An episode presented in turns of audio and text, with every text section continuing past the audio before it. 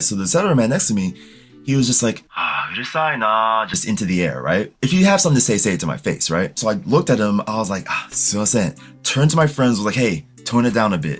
And like everybody dropped in volume. 20 seconds later, he was like, yeah, and then I went off on him. What's up, Korekara as well? Welcome back to the podcast. This week we talked to Jason, also known as Supersonic. So you might have seen him before. He was featured on Dogen's channel and also interviewed previously by Dogen. He streams on Twitch gaming. He also has an ebook about life in Japan. In this podcast, we talk about his experience learning Japanese, coming to Japan and staying here, and his thoughts on just living in Japan in general. But you guys know what needs to be done here. We have to collectively destroy the like button and collectively follow us both on Twitter. So let's go get right to it. All right, so Jason, can you give us a quick background of who you are and where you're at today? Yeah, sure. Uh, what's up, Jason? Um, born in the US, uh, grew up on video games and martial arts basically. Around 2013, I came over to Japan through an exchange program. It was supposed to only be for a year. Decided, you know what, I like it. So I extended that to actually going full time to that school, which turned into, well, I'm in Japan, I might as well job hunt. You know, when am I going to get this opportunity again? And found my job, and here I am, eight years later. oh wow! So you never lived outside of Japan again after that? I yeah, well yeah, exactly. Like I came to Japan and basically like I went back to visit a couple times, right? But mm-hmm. aside from that, like I've just been here since 13. I mean, it's interesting how it ha- like in my mind how it happened because a lot of it was just me taking advantage of opportunities given especially when i was here as an exchange student i thought to myself i was like you know i do want to come back and i could either come back as a uh, a tourist right? But then you have to worry about you know all kinds of visas. You have to worry about where you stay. Of course like airbnbs it's a lot of money right? Or if i just fully transferred in i was like all right cool. I can get to live here under student visa. I can just move into an apartment with some friends, get a part-time job, and you know, just go ahead and play it out.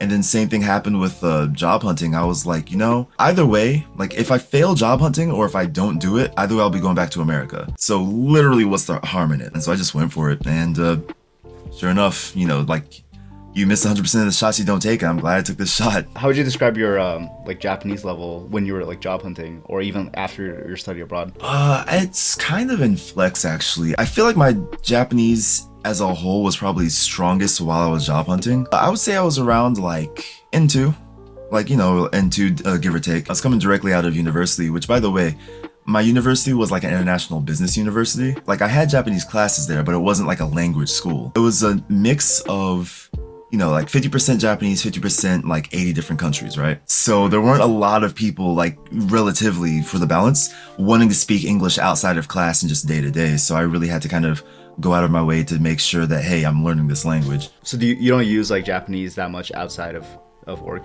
I would say I do. It depend. It really depends on the day, but um, I do have. I would say three groups of friends, but that's really kind of saying like, you know, is it on or is it off?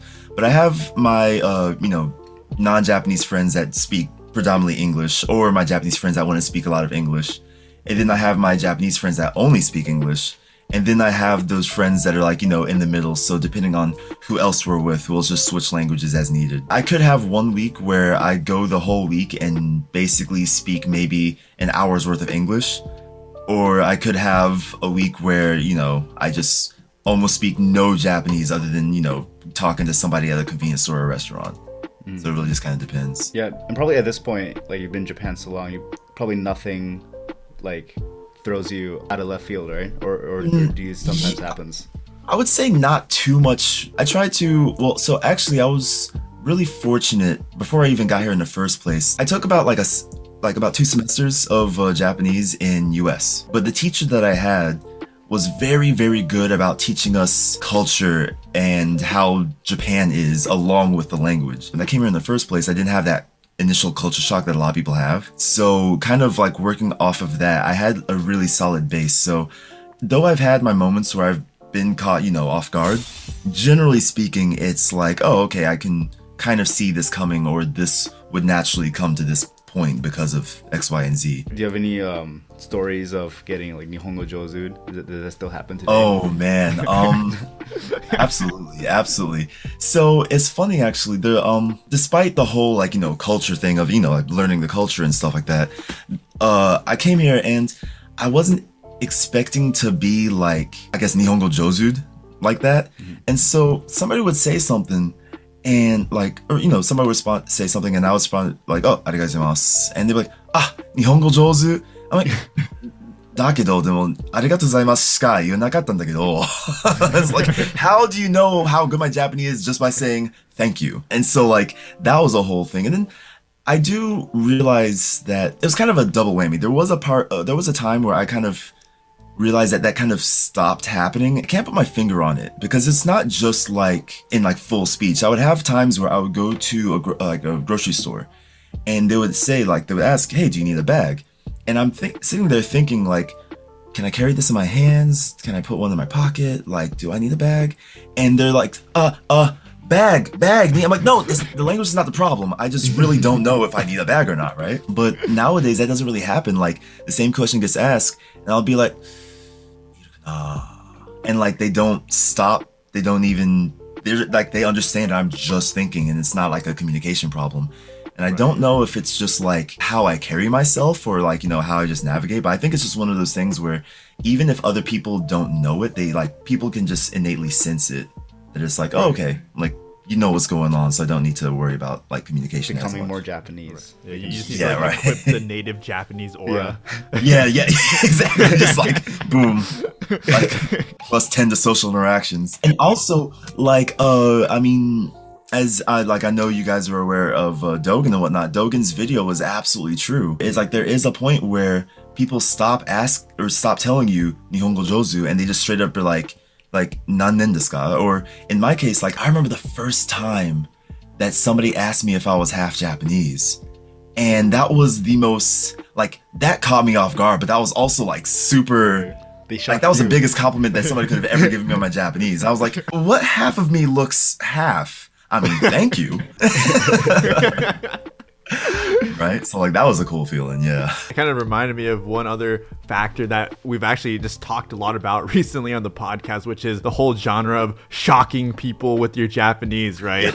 yeah and I was wondering if you had any stories of where you would absolutely just shocked people. Like you'd say something like, "Hey, hey." oh yeah i yeah i've definitely and it's like i'm not gonna lie there's times i've weaponized it like absolutely um like you know not for anything nefarious or anything but there's just times where um i would go to like some outings or whatever i would be with my friends and they would be introducing me to their group of friends and you know like Right. they might be japanese or like you know half japanese but they speak english. Before we even really get to like you know establishing what language we're speaking everybody's just immediately like oh nice to meet you nice to meet you nice to meet you. So i'm like all right cool. Well then we'll just rock with english for a while. Like at some point it'll just be like like for example like you know at like izakaya or something right um like we're all we're all just talking just having a good time and then you know the waiter or waitress comes by asks us what we want to order and so I like so I was talking to them. I was like, ah, I'm thinking they're probably getting this, this, this, and then just like when it's going around the table, I see them open their mouth to start ordering for me, and so I just beat them to the punch. I just order for myself, and like, you speak English? Uh, you speak Japanese? I was like, yeah. It's like I didn't know. You didn't ask. but yeah, like I think the only one negative time I've had with it actually comes back to the whole uh kind of the something that threw me off guard or like the culture shock aspect was one time I was just with a bunch of friends. This is a while back, and we were in a ramen restaurant, and we- we're all drinking. It's like you know one o'clock in the morning or something. We're all in a ramen restaurant, and so we're all talking, and I think it's like me, two people are full Japanese, and the other two people are half Japanese, and there's one other like English person. So it's, it's a, a group of us. So I happen to be on the farthest end of our group because we're all sitting at the counter, right? So we can't like we're all lined up.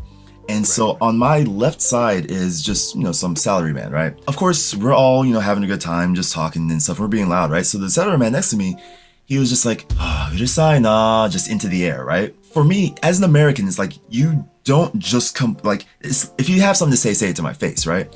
Right. But I do I did know that like well I was drunk too, but I knew that we were being loud. So like I was so I looked at him, I was like, ah, sumimasen. Turned to my friends, was like, hey, tone it down a bit. And like everybody dropped noticeably, like, you know, in volume. And then it was like 20 seconds later, he was like, yeah. And then I went off on him. Like I went off him in Japanese. I was like, I, I just went, I was like, you know I understand you, right? I try to calm down. Don't you think we tried to do something? Like, if you have a problem with me, say it to my face. What? Huh? Oh, you're quiet now, huh? And like, again, I probably was in the wrong at that point because, again, drinking. But that was the one time that I was just like, he, I think he was just surprised at how much I went off on him in Japanese. Because I just Right. started just, and he was like, mm, finished his food and just left. And I was like, but yeah, that's another one of those kind of like, uh, like cultural things where it's like, you know, for Japanese people, it's like not direct confrontational. You'll mm. say it into the air and everybody's supposed to pick up on it, right? Until the air strikes back, right? Yeah, yeah, right, right. that breeze is getting kind of brisk, huh? Yeah, man, that, that was pretty crazy. I mean, it's like the, you took the shocking to the next level, you know? Exactly. It's like, like you're shocked. I'm shocked too. I'm gonna give my shockness to you. I think because at at the end of it, I was also surprised because I think that was also one of like you know how. I like everybody has like milestones when it's like, oh, my language is kind of getting good, right? I could like show a strong emotion in a language that wasn't mine, like off the cuss, right? Because you know, whenever you're just prepared and just talking like this, you can speak. But like when you get mad and flustered, your own language starts becoming difficult, right? So the fact that I was actually able to keep it together and make coherent sentences, I was like, oh wow, I guess I guess I am getting a little bit better at this, huh? Like, Yeah, exactly. right on the shoulders. Bonus points. Has there ever been like language type things, like either to an advantage or disadvantage in the workplace? You feel like? Oh, absolutely, absolutely. Naturally, the disadvantage would be easier just because, you know, sometimes you might not have the words or vocabulary to say stuff or um and thankfully uh, while I was at work, my my like my bosses and stuff were like really understanding cuz there would be some times where um like we'd be we would talk about like some kind of system or something that we're trying to implement into the game and like you know they would say something and i would tell them just straight up. I was just be like hey i do not agree with this but i don't have the language to explain clearly why i don't agree and how i would go otherwise. So if you could give me like two hours or like just next time we have the meeting i would like to bring this back up with you. And thankfully they'd be like you know okay yeah sure go gather your thoughts you know get what you got to say. Because again like my language got kind of very specific to what i was doing so there was a lot of times where you know I'd be looking at something like, all right, how do I say? Okay, so he turns his upper body 90 degrees. Okay, how do you say upper body? Karada no ue? No, that doesn't make sense. So I'd have to look stuff up. Be like, ah, johanshin. Okay, johanshin wa twist. Twist. Okay, look that up. Hineru. Okay, tokimawashi, han tokimawashi, and like, like just all these like very specific motion things that would take me a minute to go ahead and get through, just because you know it's not stuff that I was commonly taught or people are commonly taught in the textbook, right? So that was one thing. Also, on the other hand, like because of um just being bilingual, to no fault of anybody, I think it's just anybody who is not on the way to bilingual doesn't really understand this. But there's a real big misconception, I think, that like, oh, you speak these two languages, therefore translating this should be no problem for you, right? It's like, so they'll give you work on top of your work because, oh, you speak both languages, so you just get it done. It's like, no, because even localization, like localizing it aside, getting like, you know, that kind of stuff together, it's like you still have to be like, all right, well, you know, this type of phrase just doesn't make sense to like, you know, if I were to translate it one to one. So now I have to figure out like Yeah. what this is trying to say, how these sentences, because there's also times where it's like the sentence structure itself, like you'll see a sentence in Japanese that just works better as two separate sentences. And, but like if you're just doing it one to one, then it just becomes this kind of weird, awkward run on sentence. And so I would say that's kind of like a, that can be a somewhat of a detriment if you, if translating is not your main job, you'll just get translating work because, oh, you speak both languages, so it's easy for you, right? Which is absolutely not the case, right? Right. Like there's a lot of words that don't have like a one to one. Um. Exactly. Yeah, we, we were just discussing this on a different podcast. Like we talked to this one guy who allegedly is he claims to be native level, but then we we tested him. We were like. Uh, we, we were just talking about this word uh, controversy, and, and I was like, Oh. "Oh, how do you say it in Japanese?" And he couldn't think of it. Like maybe maybe you can think of the, a Jap- the Japanese word that means controversy. You've been in Japan longer. Ah, oh my gosh. See, I, wow, I, I'm not gonna lie to you. I feel like if I heard it, I would be able to somewhat be like, oh, that, I could kind of ballpark it. But like, you know, off the top of my head, I cannot think of the word for controversy. right. This is controversial. has to be a This is name. controversial. there is no word for controversy in Japanese. Also, like there's there's no one word for procrastination in Japanese. Like Right. the idea of procrastination, you have to break it up into two separate things. It's either like you're you get distracted by a whole bunch of other things, or you're just putting something off because you don't feel like doing it. But procrastination encapsulates both of those terminologies. So, like Hmm. Maybe you can just Japanese say people just don't they don't procrastinate. Yeah, this is Yeah, not yeah, within right. our vocabulary. it just makes it hard sometimes. Like I like to play with language when I can, and so sometimes it's like I'll have like a very specific feeling or a very specific thing I want to say, and I'm just like I don't know how to say this, and then I wind up asking like four different people and come to the conclusion of oh th- this just the idea of this alone doesn't exist in Japanese, let alone a word for it. Though I did luck out, my favorite English word also has a Japanese equivalent. What, what's your What's favorite English word? favorite English word? So in Japanese, it's sogai hoshutsu. In English, that's defenestration. Defenestration is the act of throwing something or someone through a window. Yeah, I can visualize. Specifically through a window. An oddly specific word to have a direct one-to-one oh, translation. Oh god, I love that word. I used to threaten my little brother with that word all the time. Oh yeah. I'd look at my mom and I'm like, Mom, I'm about to defenestrate this kid. So is that did it come up at work a lot? Actually, you know, working on a fighting game, it hasn't not come up at work. Yeah, it seems like that your character would defenestrate a lot of people. In, Yep. the, yeah.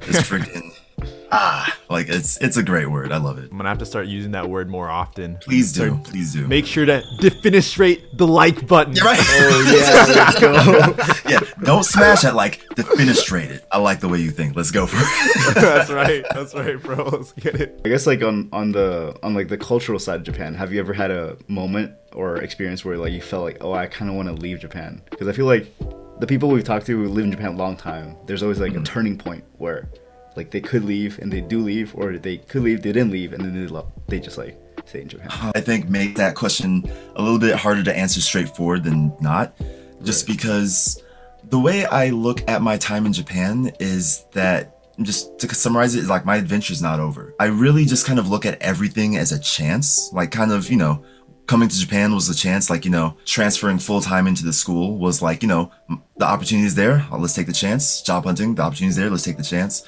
So I think because of that, like, I don't settle, I guess. I don't know how to Right. put it in a way that doesn't make it sound like I'm trying to pat myself on the back so much I might throw out my elbow. They're kind of But like yeah, quests like- in a video game or something, and you still have yeah, quests. yeah, yeah, exactly. That that's the thing. It's like I'm I'm basically just stuck on side quests, and if the main story happens to run into it, then let's go for it. That's basically the best way I can put it. Your arcs, like it's the filler right now, but the main story's gonna come and hit it soon. Exactly. You're gonna be the next big arc. so and so yeah like i mean that's really just how i treat my entire life. There's always been the inkling and like the option of you know going back to america obviously. I do kind of factor that into my uh just how i i guess set everything up. I guess in still a gamey with private but um i always would tell myself that like I want to set up my life as like a game of chess. So in a game of chess, you don't try to make one checkmate. You set up a whole bunch of different possible checkmates. So that way, if options A and C fall through, hopefully you still have B and D, right? So I think with that kind of thinking, I really haven't had a huge turning point of like, this makes me want to go home. There's definitely been times where I felt like, you know, X, Y, and Z is hot nonsense. And I definitely do feel like I am well outside of the honeymoon period of thinking that, oh, Japan's such a beautiful place. Everybody's so nice and stuff. It's like, no, there's like tatemae and there's all kinds of nonsense. But when I think about it, America has all kinds of nonsense in it too. There's not going to be any place that I go on this planet that after a while I'm not going to realize how just ridiculous humans are because humans just be doing human things, right? So again, just a really long-winded way of saying like I've had moments where I would think like, oh man, like it would be easier. For example, like it would be easier if I worked at a company where English was a primary language, right? I like driving.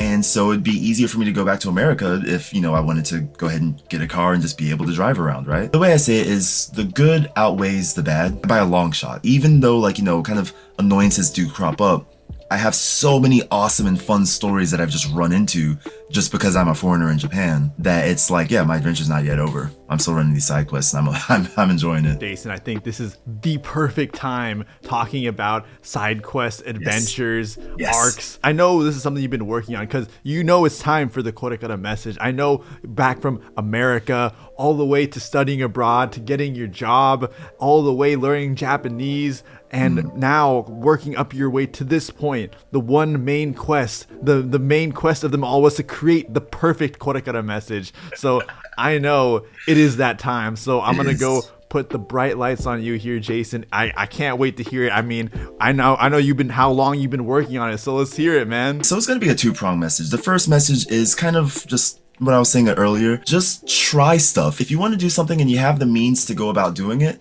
do it. Especially if you weigh the uh like the uh benefits versus like the possible, you know, oh, what could happen if I fail, right? You know, like they always tell you, you know, if there's like some guy or girl that you like, ask them what's the worst that could happen. They say no thanks, and then you just move on with your life, right? Like I've heard so many times of like, oh, I want to go to Japan, but I want to go to Japan, but I want to try this, but I want to learn this, but just make sure that that but is not just you trying to protect your own ego.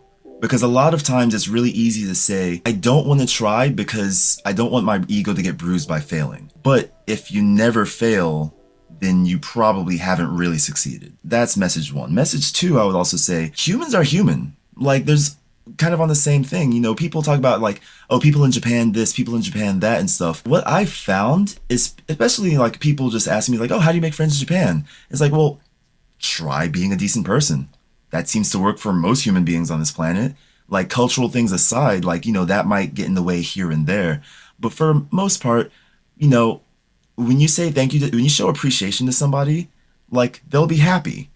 If you punch somebody in the stomach, they're probably going to hold the stomach and double over. Like humans are humans.